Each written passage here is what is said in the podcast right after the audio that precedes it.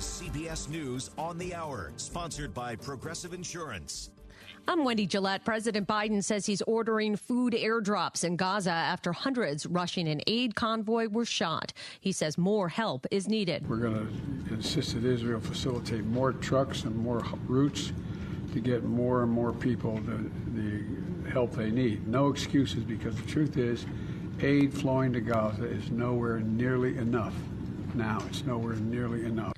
The president also applauded the announcement that CVS and Walgreens will begin selling the abortion pill mifepristone in several states. Correspondent Weijia Jiang from the White House. President Biden has issued a statement to say that this is an important milestone to ensure that women have access to mifepristone. And he also said that he and his administration would continue to fight under the relentless attacks a court hearing in Florida ended with no new date set for former President Donald Trump's classified documents trial.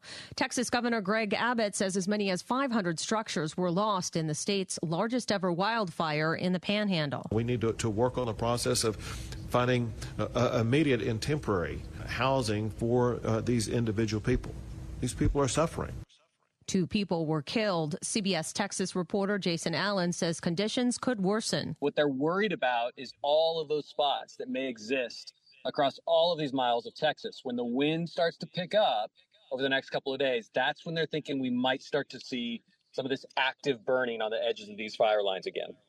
A heroic rescue in Kentucky. It was something out of a movie scene. A tractor trailer truck was left dangling off the side of a bridge over the Ohio River in Louisville, Kentucky, after it was involved in an accident. A fireman rappelled down to the truck's cab and hoisted the female driver up to the bridge. Louisville Fire Chief Brian O'Neill. These were some serious heroes here. This was some really professional, well practiced, well trained stuff. They got right out there, got right to her. The driver of the food service truck was not seriously hurt, and crews are checking for any damage to the Clark Memorial Bridge. Jim Krasula, CBS News. Thousands protested outside the funeral for Russian opposition leader Alexei Navalny in Moscow.